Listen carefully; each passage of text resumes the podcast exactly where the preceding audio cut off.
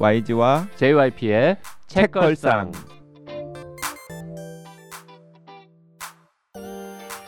책에 관한 걸쭉하고 상큼한 이야기 YG와 JYP의 책걸상이 찾아왔습니다. YG 강량구입니다. JYP 박재영입니다. 박평 박혜진입니다.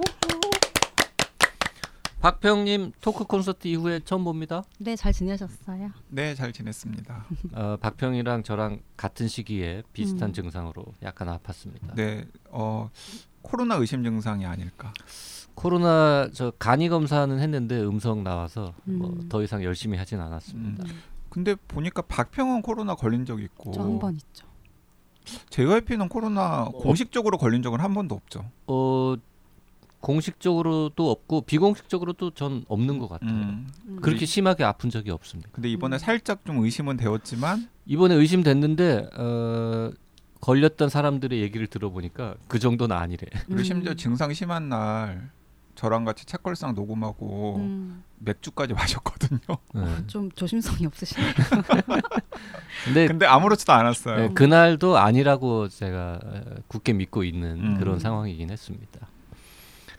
지금 녹음일 기준으로 며칠 후에 노벨 문학상이 발표를 할 거예요. 이번 음. 주 금요일. 그, 전 내일인 그러니까. 녹음하는 날 기준으로 이번 주 금요일. 음, 어. 네. 음, 근데 여기 나갈 때는 이제 발표된 다음일 거 아닙니까? 네. 음, 음. 박평은 누가 될 것 같습니까? 모르겠습니다.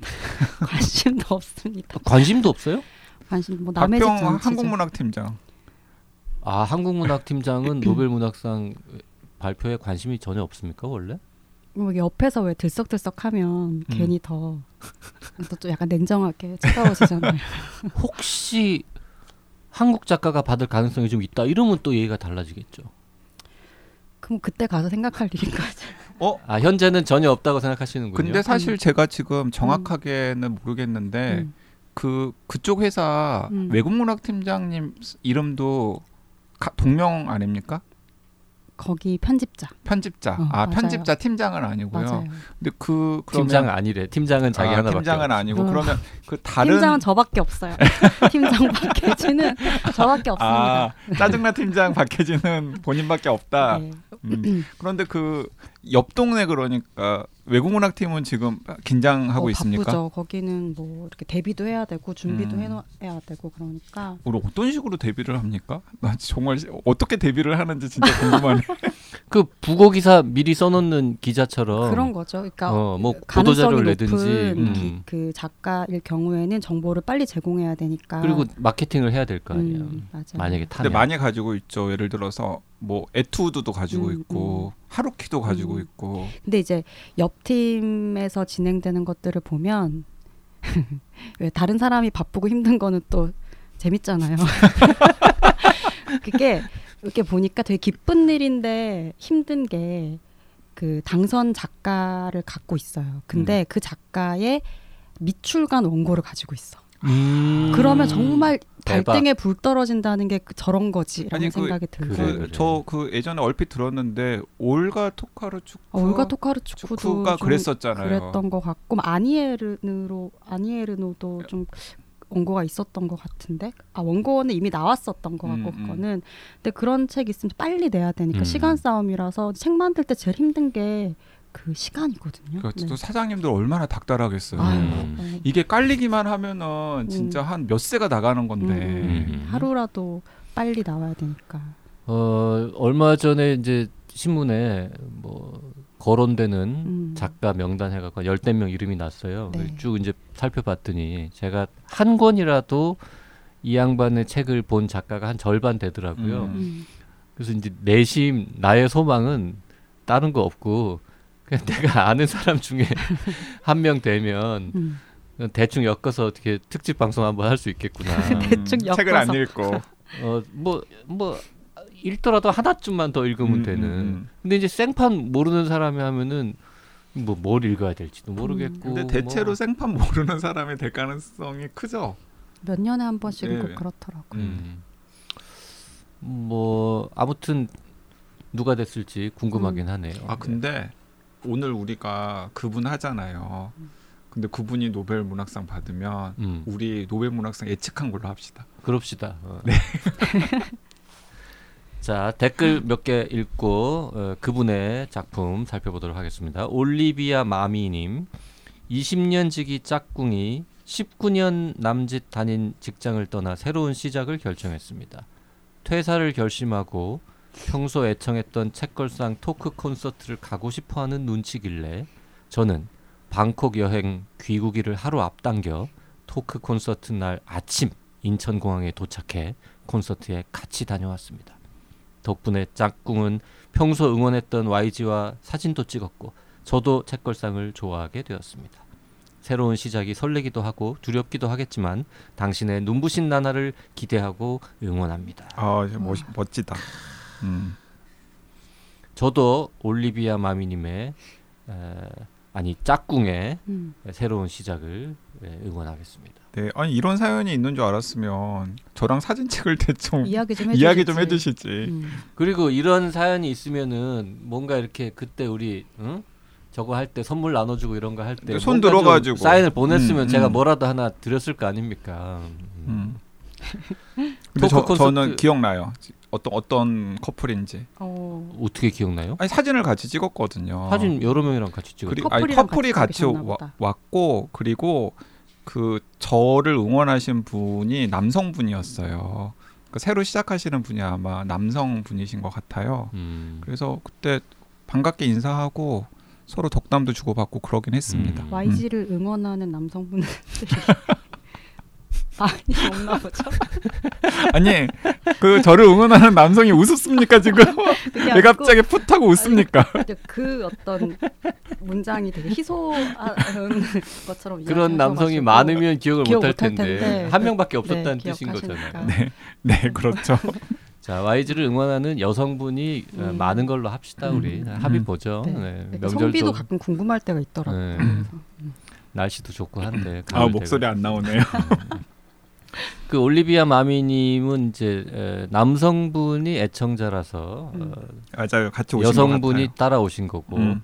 그 다음에 토크 콘서트에 이제 여성분이 애청자인데 에, 남친이 어, 이거 같이 안 가면 거의 무슨 헤어진다고 네. 협박 받아가지고 그 부산에서 올라오신 멀리서 커플, 오신 커플 계셨었죠. 진짜 인상적이었잖아요. 네. 그, 나, 그 남친이었죠. 음. 남친. 남친 전날 술 엄청 많이 마시고 정신이 예매는 해놨는데 나 못 갈 것 같다 그랬더니 오늘 여기 안 가면은 뭐 우리 사이가 끝이다가 아니라 너는 죽는다 거의 뭐 음, 이런 음. 협박을 받으셨다고 어, 아, 너무. 귀여운 커플이었던 걸로 기억이 됩니다. 토크 콘서트 댓글 하나만 더 소개할까요? 네, 접성님께서 어, 토크 콘서트 잘 다녀왔습니다. 후기가 잘 안 나오는 것 같아서 사연 보냅니다. 모두를 깜빡 속게 하신 JYP님, 오늘은 마이크 줄이고 다른 분들 이야기 잘 들어주신 YG님, 성격 좋은 대인배, 그리고 책걸상 충성 맹세하신 혼비님, 역시 우리의 지적 호기심을 긁어주시는 박평, 노래하기 싫다며 이야기를 길게 길게 하신 문지혁 작가님, 개인 사비를 들여가며 장비까지 구입해 오신 육지고북 정진영 작가님, 그리고 주말에도 와주신 청년의사 스태프분들 모두 감사드립니다. 덕분에 즐거운 독서 생활합니다. 뚱님 바쁘다는 핑계로 댓글 쓰기 소홀했던 스스로를 반성하며 벌써 지지난 주가 된 책걸상 토크 행사 짧은 인사 남겨봅니다. 혼비님의 종교도 퓨전하는 안대 연주와 육지거북님의 어디서도 들을 수 없는 작곡가 바이브 압권이었습니다. 흐흐흐. 매해 더 다채로워지는 책걸상 덕에 벌써 내년 토크 행사가 기대됩니다. 내년에는 토크 콘서트에 오신 모든 분들에게 드릴 도자기 기념품을 만들어 가겠습니다. 아무도 안 시켰지만 미리 다짐합니다. 아자 아자. 너무 애정하는 우리 YG와 JYP님 그리고 혼비님, 박평님과 오래오래 책 수다 떨어주세요. 모든 분들에게 도자기 기념품을 만들어 오신다고요? 너무 힘들지 않을까? 근데 저 너무 선물 주신 거 잘 쓰고 있어요. 음, 감사합니다. 근데 우리 내년에도 토크 콘서트 해요? 뭐 일단 콘서트 토크부터 할지 토크부터 할지 안 할지. 그러니까 책걸상 자체를 지금 할지 안 할지도 미정이니까 그러니까, 음. 예, 콘서트는 뭐 미정입니다. 네. 그 토크 콘서트 뒤풀이 때 그냥 저를 잡고서 그만하면 안 된다고 그냥 신신당부하신 그래그레오님께서도 회사 생활 힘들 때 책걸상에 책걸상에 빠졌다고 무서운 종교 같다라는 짧은 음. 댓글을 남기셨습니다. 음. 자 오늘은 어, 진짜 어쩌면 며칠 전에 발표됐을지도 모르는 네. 노벨상 후보로 쭉 몇 년째 거론되고 있는 음. 무라카미 하루키의 신작 도시와 그 불확실한 벽을 한번 같이 읽고 얘기 나눠보겠습니다. 근데 정말 우리가 빨리 지금 녹음을 하는 거예요. 왜냐하면 일본에서 원서가 오래 나왔고 음. 번역서도 오래 나왔고 그리고 지금 출간일 기- 공식 출간일 기준으로 한 2주가 안 된 시점에 이걸 노- 우리가 읽고서 녹음을 하는 거거든요. 음. 그러니까 진짜 좀 책걸상의 이 하루키의 도시와 그 불확실한 벽이라고 하는 신간에는 굉장히 빨리 반응하고 있다라는 거 생색 한번 내면서 음. 이야기를 시작하겠습니다. 음. 그뭐 우리가 그렇다고 하루키 빠냐? 아니죠. 뭐 그렇지는 음. 않거든요. 두 분은 어떠세요? 그 그래도 하루키 소설들을 그래도 청년 때 다 읽으셨던 거죠? 아니에요. 저는 음. 어 흔히 상실의 시대로 많이 알려져 어. 있는 노르웨이 숲도 굉장히 늦게 읽었고요. 그리고 다른 작품들을 거의 읽어본 적이 없어요. 음. 그러니까 찾 그래요? 네 그러다가 그 지난번에 하루키 특집은 도대체 어떻게 한 거야? 근데 4회분이나. 그, 그 하루키 특집을 할 때 제가 강력하게 이거 하자 하자라고 했었던 이유는 무엇이냐면 한동안 하루키가 침묵하다가 그 언더그라운드라고 하는 옴 진리교 지하철 테러 사건 이후로 르포르타주를 한번 쓴 다음에 그걸 모티프로 1Q84라고 음. 하는 대작을 써냈잖아요. 저는 그때부터 아 하루키가 약간 대작가다. 음. 그리고 약간 인식이 바뀌었어요. 음. 그래서 그때 이후부터 하루키 소설을 찾아서 읽고 그러면서 유명한 하루키 소설을 이제 다시 뒤돌아가면서 뭐 훑어보거나 읽었던 독자지 흔히 많은 사람들이 하루키에 열광할 때는 정작 하루키에 대해서 약간 시큰둥했던 음. 그런 독자였습니다. 음. 제가 그 하루키 탁- 특집 때도 그런 말씀 음. 드렸었던 것 같아요. 저는 하루키 국내 번역된 소설 중에는 한 4분의 3 혹은 뭐 그 이상 읽었을 거고요. 그 정말 읽으셨다. 문청이었다니까. 에세이는 한 반쯤 읽었을까요? 네, 음. 꽤 많이 읽었죠. 음. 그 오히려 저는 하루키 에세이를 즐겨 읽- 읽었죠. 그런 분들이 많은 거. 음, 음. 음.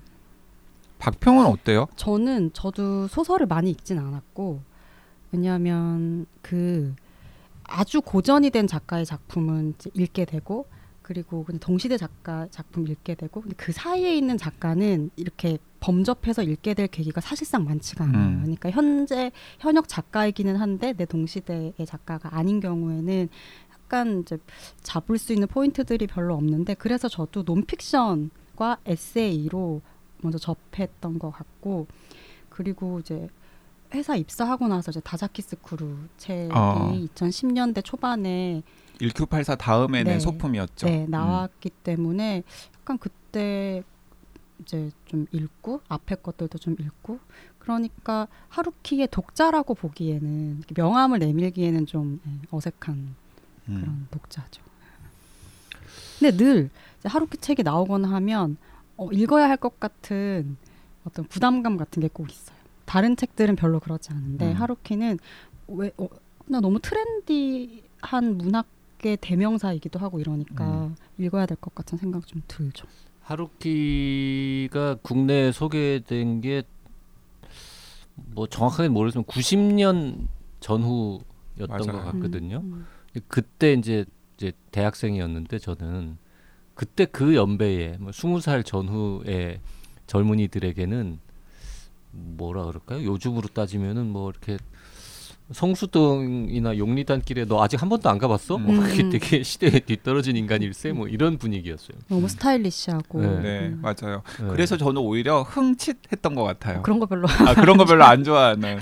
그러다가 그 제가 하루키 특집 때도 이야기했었던 것 같은데 음. 언제 읽었냐면 진짜 우스꽝스럽게 읽었는데 음. 이제 군대를 갔어요. 음, 훈련소에서 그 이게 군대 얘기하면 정말 그 싫어 싫어하실 텐데 그 봉화지겸이라고 발에 염증이 생기는 그런 군대에서나 걸리는 그런 독특한 질환이 있거든요. 음, 그게 걸려가지고 의무대에 한 2주 정도 입원을 했었는데 진짜 심심하거든요. 음. 그러, 그래서 그 의무대에 있는 책꽂이에 있는 책들 중에서 그냥 눈에 띄는 대로 한 권씩 잡아가지고 아, 읽었는데 본인이 골라서 들고 간 게 아니라 의무대에 놓여 있었어요. 네, 놓여 있었어요. 근데 그때 뭐가 놓여 있었냐면 상실의 시대가 놓여 있었어요. 아니, 그래서 이 얘기 저 너무 많이 들었어요. 네. 군대에서 상실의 시대를 읽었다는 YG가 남성들. 말하는 아니 딴 남자들이 어, 네. 네. 그래서 아니 음. 도대체 하루께 하루께 하루께 하는데 그래 여기서 한번 읽어보자 해서 읽었는데 진짜 너무 재밌는 거예요. 그 진중문고 담당자가 음.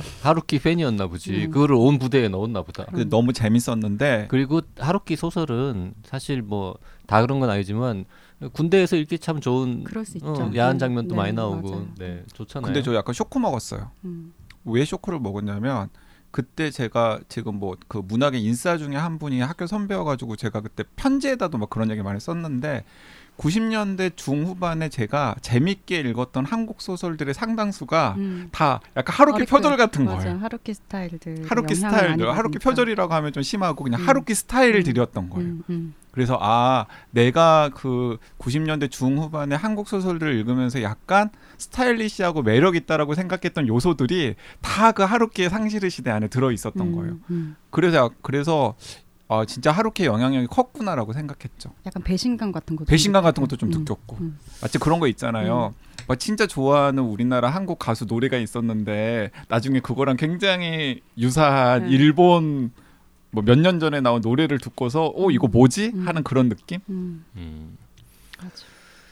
아무튼 뭐 그렇게 시작된 하루키가 세월이 점점 가면서 위상이 뭐 우리나라에서도 그렇고 세계적으로도 그렇고 계속 높아져서 음. 어, 처음에 하루키 노벨상 얘기 나왔을 때는 사람들이 에이 뭐 이랬는데 음. 계속 얘기하고 계속 새 작품들을 쓰고 하면서 받을 수도 있을 것 같은데 어, 받을지도 몰라 이런 네, 얘기를 맞아요. 하기 시작을 했고 음. 그렇게 바뀐 결정적인 계기가 1Q84 아닙니까? 1984죠. 음. 거기서 네. 일단 한번 큰 획을 그었죠. 음. 네, 1984가 그 정말 그 잘 읽히는 서사인데다가 왜냐하면 일본뿐만 아니라 외국어로도 굉장히 많이 번역이 되어가지고 인기가 많았잖아요. 물론 뭐 하루키 전작들도 이미 영어권이나 다른 나라로 언어로 많이 소개가 되었었지만은 1984는 일본뿐만 아니라 뭐 한국 그리고 영어권에서도 상당한 베스트셀러가 되었었던 것 같고 그리고 잘 읽을 뿐만 아니라 뭔가 그 안에 좀 굉장히 묵직한 문제 의식이 있잖아요. 음. 현대 사회의 병폐 같은 것들을 고발하면서 음. 약간 거기에 대한 구원의 메시지 음. 같은 것들이 있었기 때문에 음. 어 하루키가 단순히 트렌디한 소설가나가 아니라 음. 정말 시대에 뭔가 메시지를 던지는 그런 대작가로 거듭났다라고 하는 후감 같은 게 딱 쓰여졌고 그 다음부터 뭐 평론가들도 좀 더 적극적으로 하루키를 호명하기 시작했고 또 노벨 문학상 후보로도 계속 오르고 있고 음. 뭐 그런 것 같습니다. 그 박평도 사실은 1Q8 1Q84 읽기 전까지는 하루키를 별로 안 본 상태였던 뭐 거죠. 노르웨이의 숲 정도 음. 읽었던 거고, 그러니까 좀 몽롱한 소설들. 좋은 표현이다. 몽롱한 네, 소설. 음. 보면 뭐 이렇게 재밌을 수 있지만 이렇게 비평적 도전 의식이 생긴다거나 막 음, 이러진 음. 않잖아요. 그리고 그게 어떤 면에서는 하루키 소설이 노벨 문학상을 받을 수 없다고 하는 근거일 수 있는데 근데 제가 이 하루키에 대한 평가들 중에서 되게 공감했던 게 소설가가 약간 위대한 작가가 될 때 그 사이에 이제 어, 비평적 존재가 된다고 음. 하는 이야기가 있었는데 하루키 소설의 그 1큐팔자가 좀 그랬던 것 같거든요. 그러니까 음. 소설가에서 그 비평적 시선이 더해지면서 약간 작가로 거듭나는 한 계기였던 것 같은데 그러면서는 약간 respect가 음. 생기고 뭐 그랬던 것 같아요. 자 이제 1Q84 이후에 음. 어, 뭐 이렇게 소품이랄까, 뭐 에세이 같은 걸 빼면 음.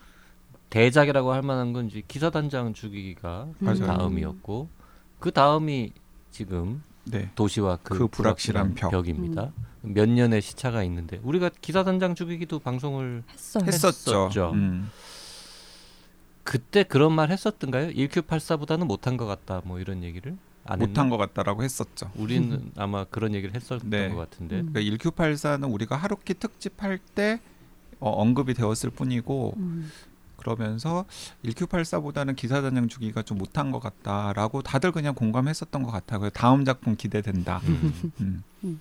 그 이제 그 문제의 다음 작품이 이제 드디어 나왔는데 일단 뭐 분량이 만만치 않습니다. 음. 네, 한 요즘 700쪽 넘는 소설이 많지가 않은데. JYP가 정말 하루키 아니면 네. 안 봤을 텐데 음. 두께만 보면 또 하루키라서 음. 읽었죠. 음. 근데 신기한 건 잘 읽히지 않아요? 잘 읽히는데 길이에 비해서 잘 읽히는데 저는 솔직히 음. 이 작품이 어떤 맥락 속에서 나온 건지를 모르고 읽기 시작했어요. 음. 근데 조금 읽다가 당황하기 시작했지. 음. 이거 어디 본 건데 본 건데 어. 음, 어. 그 나중에 그걸 보셨군요. 음. 세계의 끝. 전 세계의 끝과 하드보일드 원더랜드 처음 우리나라에 발행될 음. 때는 일각수의 음. 네. 꿈이라는 제목으로 번역됐었는데 일각수 주- 판형으로 음. 그 봤었던 사람이란 네, 말이에요. 하루키에게는 인쇄 한 푼도 안, 안 간. 음. 아 그래요? 아마 그건 그 불법으로 유통된 아, 걸 아니야, 거예요. 아니야, 아니야. 그럴 리가 없어요. 왜냐하면 그때 일각수의 꿈이 나올 때가 이미 노르웨이의 숲 그 상실의 시대 이후였기 때문에 음, 그랬나? 네, 음. 불법으로 유통될 만큼 우리나라가 이렇게 후진국은 아니었던 음. 90년대 한 근데 일각수의 꿈 되게 일찍 나오지 않았어요? 일찍 나왔지만 상실의 시대 다음인 거죠. 음. 음. 그 일각수의 꿈 그리고 혹은 세계의 끝과 하드볼드 원더랜드가 하루키 소설 중에서 국내에 출간되었다가 유일하게 한 번 절판된 적이 있었던 소설이에요. 아, 인기가 없어서. 인기가 없어서 음. 절판 됐다가 새로 나오면서 원제로 그대로 붙인 거구나. 음. 민음사에서 새로 냈어요. 음. 그 일각수의 꿈이라는 거는 원제와 관련 없이 완전히 새로 아니요, 붙인 이게 이름이고 정확하게 한, 정확하게는 일각수의 꿈으로 한번 나왔다가 세계의 끝과 하드볼드 원더랜드로 그때 정식 계약을 하고 다시 냈다가 그게 인기가 전체적으로 없어가지고 다른 소설들에 비해서 절판됐다가 민음사에서 정식으로 판권 계약해가지고 뭐 비교적 최근에 새 번역으로 다시 낸 걸로 알고 있습니다. 몰라요. 하여튼 우리 집에 음. 아마 일각수의 꿈이 있을 테니까 가서 어느 출판사에서 음. 나왔던 건지 이게 해적판인지 음. 어, 정식 계약한 건지는 한번 확인해 볼 필요가 있을 것 같은데 그러니까 아무튼 음. 그 일각수의 꿈이 됐든 그 원제는 이제 하, 세, 세계의 끝과 하드보일드 원더랜드가 이제 하루키가 쓴 제목인데 저는 굉장히 오랫동안 네가 하루키 책 중에 뭐가 제일 좋았니라고 하면은 사실 그 하드보일드 음. 원더랜드라고 세계의 끝과 하드볼드 어, 원더랜드 그렇게 대답했었거든요. 사실 그게 귀신 신하라 까먹는 이야기인데 그러니까 그거 그러, 그때는 또 귀신 신나라 까먹는 이야기도 좀 종종 좋아했었나 봐요. 어려가지고. 어려가지고. 아 어릴 때는 귀신 신화 까먹는 이야기에 조금 더 좀 열려 있을 수 됩니까? 있죠. 어. 수 어려서 귀신 신나라 까먹는 몽롱한 이야기에 좀 더 열려 음. 있었나 보다. 근데 하루키 작품 중에 이게 현실적이지 않은 뭐 음. 1Q84는 그 뭐 무슨 귀신 음. 신화를 까먹은 소리지 그것도 그- 기사 단장도 귀신 신화를 근데 하지만 있고. 이렇게 이팔 소설도 귀신 신나. 까먹면서 얘기해요. 오늘 뭐 이건 더 신화를 귀신 신화를 까먹는 거고 그리고 그 무슨 카프카 해변의, 해변의 카프카도 카프카. 그것도 카프카. 약간 귀신 신화를 까먹는 소리 아닙니까? 음. 아닌가? 뭐 하여튼 여러 개가 있으니까 기억이 잘안 음. 나지만 아무튼 그랬는데 결론은 읽으면서 어, 이거 본 것 같은데 이거 음. 어떡하지 이런 음. 당황했고 심지어 놀랐겠다. 놀랐죠. 어, 뭐 왜냐하면 잘못됐나? 어, 잘못된 줄. 알아. 이상하다 이러고 새로 나온 소설? 새로 나온 소설인데 내가 읽은 소설이야. 그래서 이제 중간에 읽다 말고 알았죠. 그래서 아 그걸 다시 쓴 거였어. 음. 근데 좀 무서웠을 것 같아. 이게 책이 잘못된 게 아니면 내가 잘못된 건. 아니 아, 내가 후자라면 너무 어, 아니 소설 속 주인공이 된 듯한 내가 왜 알지? 미래를 미래의 책을 읽는 그랬군요. 뭐 읽으면서 내가 쓰려고 구상해둔 내용이랑 똑같은데 이렇게 생각하진 않았으니까 그래도 음. 네, 네. 어, 제정신인 거죠. 음. 아무튼 그래서 그 사실을 알고 나서부터는 이게 제대로 평가하기가 어려웠어요. 어. 어. 이미 이게 뭔 내용인지를 다 알고 있는 상황이고 계속 처음 끝까지 아, 이거 읽어본 듯한 문장인데 근데 그, 그런데 이게 괴로운 게 일부만 음. 그러니까. 비슷하지 않아요? 이 그러니까. 새로 쓴, 새로 쓴 거잖아. 거잖아요. 그러니까 그게 이제 헷갈리는 게 이게 이 부분도 옛날 책에 그래 맞아 그럴 수 있어. 일각수의 꿈에 음. 나왔던 얘기인지 아닌지 그 다음에 하루키 책은 솔직히 다른 작품에 나온 왜냐하면. 겹치는 게 있잖아. 예, 반복되는 반주가 게. 2부 계속되죠. 3부도 슬쩍 비슷한 그러니까. 느낌이 있거든요. 그래서 한번 혐의가 있으니까 계속 어 그래서 이건 이거는 내가 어디서 이것도 어디서 본 것 같은데 이것도 음.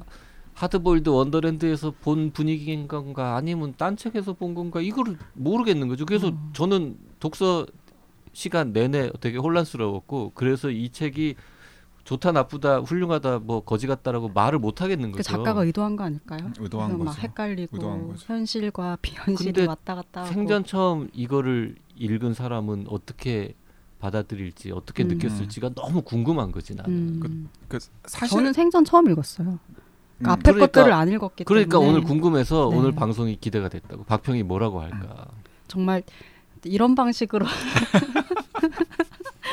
덕창작이에요. 아 일단 솔직히 그냥 음. 우리 그냥 아주 그냥 진짜 짧게 음. 이- 스무 자평 어. 재밌었다 재미없었다 뭐 이런 좀 약간 수준은 낮지만 그런 음. 스무 자평 한번 해봅시다. 재미있었다, 재미없었다는 뭐 스무 자평이 아니라 사오 자평 아 닙니까? 사무 자평 음. 그러니까 뭐 다섯 자평. 음.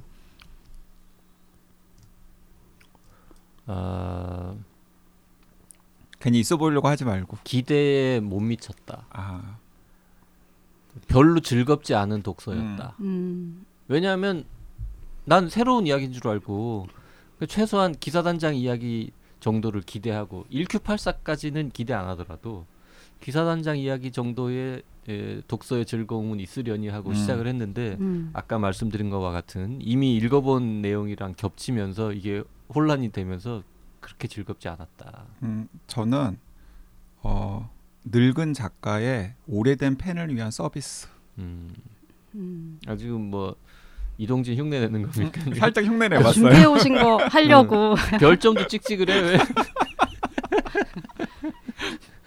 저는 저 자수를 좀 넘길게요. 네. 저는 1부는 신선하지만 지루했고요. 2, 3부는 지루하진 않았지만 진부했어요. 아, 저것도 준비해 온 거 아니야 저거? 어, 택시 안에서 그냥 그런 생각이 들었어요. 야, 음, 아니, 그런 역시 생각- 문학평론가. 그런 생각이 들 수는 있지만 음. 난 그런 생각이 들어도 기억을 못 하잖아. 네. 조금 지나면. 음. 음. 아, 일, 그래서 결과적으로 재미가 없진 않았어요. 그러니까 일부는 진 신선했지만 신선했지만 지루했고, 지루했고, 2부와 이부는 3부는 지루하진, 지루하지 않았지만. 진부했다. 야, 뭐 방송 마치죠? 됐네 뭐 이걸로. 저 뭔가 판단을 하기에 되게 힘들더라고요. 그냥 그런 느낌들 속에서 읽었어요. 어. 음. 근데 저는 어 사실 하루키가 쓴 신간이라는 후광이 없었다면 음. 안 읽었을 것 같아요.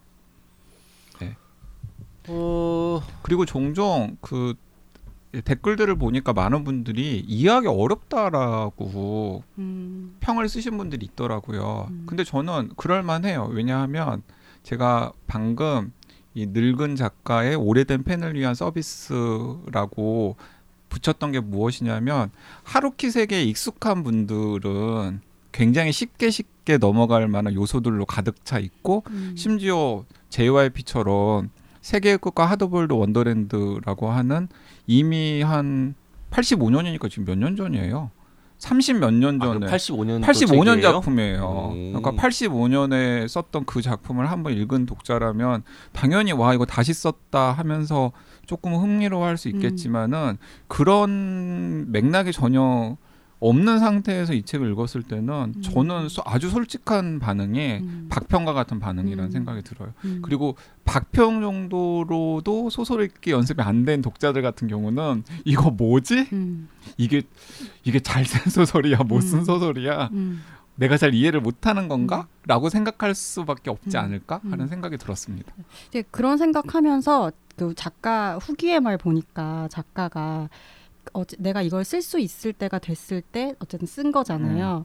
근데 그걸 읽으면서는 아 이걸 쓰기로 마음을 먹는 건 굉장히 힘든 일이었겠다는 생각 들어요. 음. 그러니까 이게 한 작가가 자기가 계속 가지고 왔었던 어떤 모티프 있잖아요. 주제 의식, 뭐 상실이면 상실, 예술이면 예술, 소설이면 소설, 뭐 이런 것들을 눈에 보이는 세계의 원리가 아니라 눈에 음. 보이지 않는 세계를 가지고 쓴다는 게 그러니까 젊은 시절에 했는데 스스로 생각하기 그때 못한 것 같고 지금은 할 수 있을 것 같아서 다시 쓴 거잖아요. 음.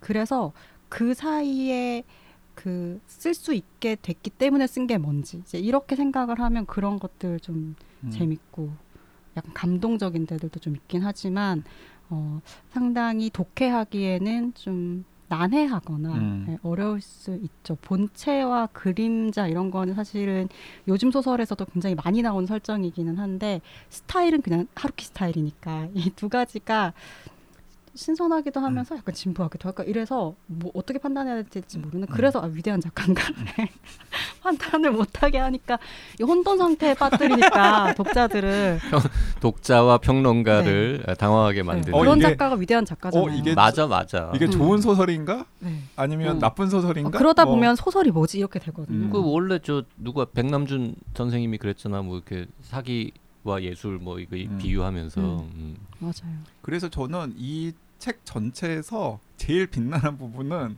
작가 후기가 아닐까. 작가 후기가 맞아. 야, 예를 들면 김수영의 산문이 김수영의 시를 음. 이렇게 한글에도 이렇게 올린 것처럼. 약간 그러니까. 작가 후기가 이 작품의 격을 확 음. 올려주는 역할을 하는 거죠. 음. 해석의 폭도 넓혀주고. 네. 음, 음. 그 제가 지금 1985년 작품이라 그래서 이제 검색을 하고 있는데요. 어, 첫, 처음으로 나온 일각수의 꿈 한양 출판에서 정발된 아, 책이었다고. 음, 음. 합니다. 그리고 문학사상사에서 낼 때 원제 그대로 세계의 끝과 하드보일드 원더랜드로 나왔고 어, 거의 유일하게 쭉 절판 상태로 있다가 2020년에 민음사에서 음. 어, 김난주 번역으로 새로 나왔다. 번역가가 아예 바뀌었군요. 그러니까 이제 민음사에서 2020년에 이제 다시 낸 건 하루키 문학사에서는 굉장히 중요한 작품으로 많이들 꼽는 것이고 음. 하루키가 노벨 문학상을 받게 되면 음. 또 화제의 몰이를 할 가능성도 있기 때문에 음. 낸 그리고 거겠죠. 지금 이제 너무 오래돼서 기억이 안 나지만 저는 세계의 끝과 이 하드보일드 원더랜드 그 당시에 재밌게 읽은 이유 중에 그렇게 터무니없지 않아요. 왜냐하면 음. 세계의 끝 하고 하드보일드 원더랜드 두 개의 완전 다른 이야기가 따로따로 음. 음. 크로스하면서 진행되잖아요. 음. 근데 지금 우리 오늘 이 책은 그렇지도 않아. 이게 음. 자꾸 왔다 갔다 하잖아요. 왔다 두 간다. 그러니까 오히려 세계의 끝과 하드볼드 원더랜드를 내고서 하루키가 이게 최선인가 하고 자문을 했었다고 하잖아요. 음. 근데 제가 생각하기엔 그건 최선이 아니거든요. 음, 음. 왜냐하면은 그 두 세계가 뭔가 상호 융합되면서 서로 영향을 주고 그런 게 있어야지 소설로서의 완결성이 있는 거잖아요. 음. 진짜 그건 그냥 진짜 엔드인 거지. 음. 이거랑 음. 이거 아예 다른 작품이라고 음. 생각해도 될 정도로. 음. 그런데 지금 이 작품은 1부, 2부, 3부가 수밀간 하면서 이렇게 음. 유기적으로 연결이 되니까 그 좋게 말해서 유기적인 거고 이제 그건 개인적 판단이 유기적인지 어. 어쩌, 나쁘게 보면 약간 정신없이 음. 어, 막 섞여 있어가지고 우격다지. 어.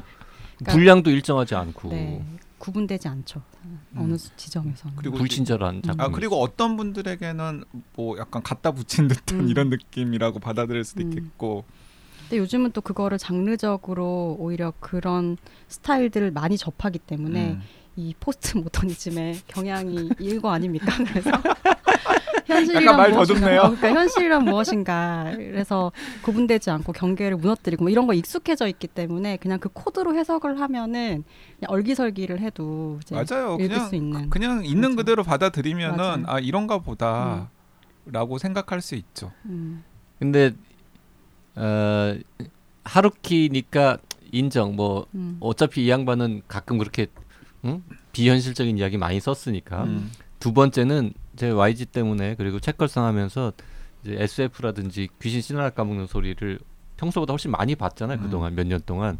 그래서 약간 좀 관용적인 음. 음. 허용적이 됐어요. 열린 때도 다시 젊음을 찾은 거네요. 아, 그럼. 그런 겁니까? 그 아무튼 그래서 만약에 이거를 내가 한 7, 8년 전에 누가 쓴 건지 모르고 이 음. 책을 봤으면 뭐 시- 책이 뭐 이래 뭐 왔다 갔다 이거지 책이 뭐 이래. 책이 뭐 이- 공간 시간 다 정신없이 왔다 갔다 하면서 음. 무슨 말도 안 되는 인과관계도. 없고. 인과관계도 없고 무슨 설명도 안 되고 무슨 이렇게 욕했을 텐데 네. 음, 좀 마음이 열려가지고 음, 그리고 어, 이분은 또 원래 이런 스타일로 많이 써오신 분이니까 음. 음, 그래서 그냥 꾸역꾸역 읽었고 음. 뭐 이분의 최대 장점은 어쨌든 잘 넘어가잖아요. 음. 진짜 잘 넘어가요. 일단 문장이 매끄럽잖아요. 그러니까 음. 제가 그 이 소설과 다른 소설을 같이 읽었었거든요. 음. 근데 사실 읽기에도 쉬운 소설은 그 다른 소설을 이어야 해요. 음, 그런데 오히려 이 소설이 훨씬 더 잘 넘어가더라고요. 그 그렇- 하루키의 매력이죠. 그게 네. 대부분의 평가였던 것 같아요. 분량이 많지만 700쪽이 음. 넘지만은 뭐 방금 음, 박평이 이야기한 대로 어 그냥 잘 넘어가요. 그래서 그리고 뭐 다- 사실 이렇게 막 극적인 갈등이라든가 이야기라고 할 만한 것들도 또 안 넘겨지는 뭐가 있는 것도 아니에요. 그냥 넘어가요. 네, 넘어가는데 근데 이제 그 음. 그 해석을 막 하자고 치면은 좀 복잡해지죠. 음, 머리가. 좀 복잡해지죠. 네, 머리가. 그 우리는 그냥 이렇게 읽고 뭐 잠깐 수다 떨고 끝나면 되는데 음. 비평가들은 되게 힘들겠습니다. 이거 뭐라고 도대체 해석을 할 거야? 그 이제 2부에서 오케이. 자, 1부에서는 설정도 얘기를 안 했습니다. 음. 네, 방송 그 책도 안 읽고 책에 관한 정보도 전혀 없으신 분이 이 방송을 들으셨으면 그리고 다시 썼다라 불친절했겠다. 다시 음. 썼다라는 이야기도 우리가 맥락을 정확하게 설명은 안 드렸어요. 음. 뭐 그 자세한 이야기는 또 다음 시간에 합시다. 음. 네. 네. 음. 그 일단은 어, 하루키 팬이라면은 한번 도전해 볼 법하고 하루키 팬이 아니라면 2부까지 듣고서 판단을 해 보시길. 하루키 팬이 아니라면 혹은 하루키 작품을 아직 거의 읽지 않으신 분이라면 이거부터 읽을 필요는 없다. 없다. 이거는 뭐. 확실한 것 같습니다. 그리고 음. 그 그 curation도 2부에서 잠깐 그렇죠. 해드리죠. 네, 음. 네. 오늘 여기까지 하겠습니다. 감사합니다. 네, 고맙습니다. 감사합니다.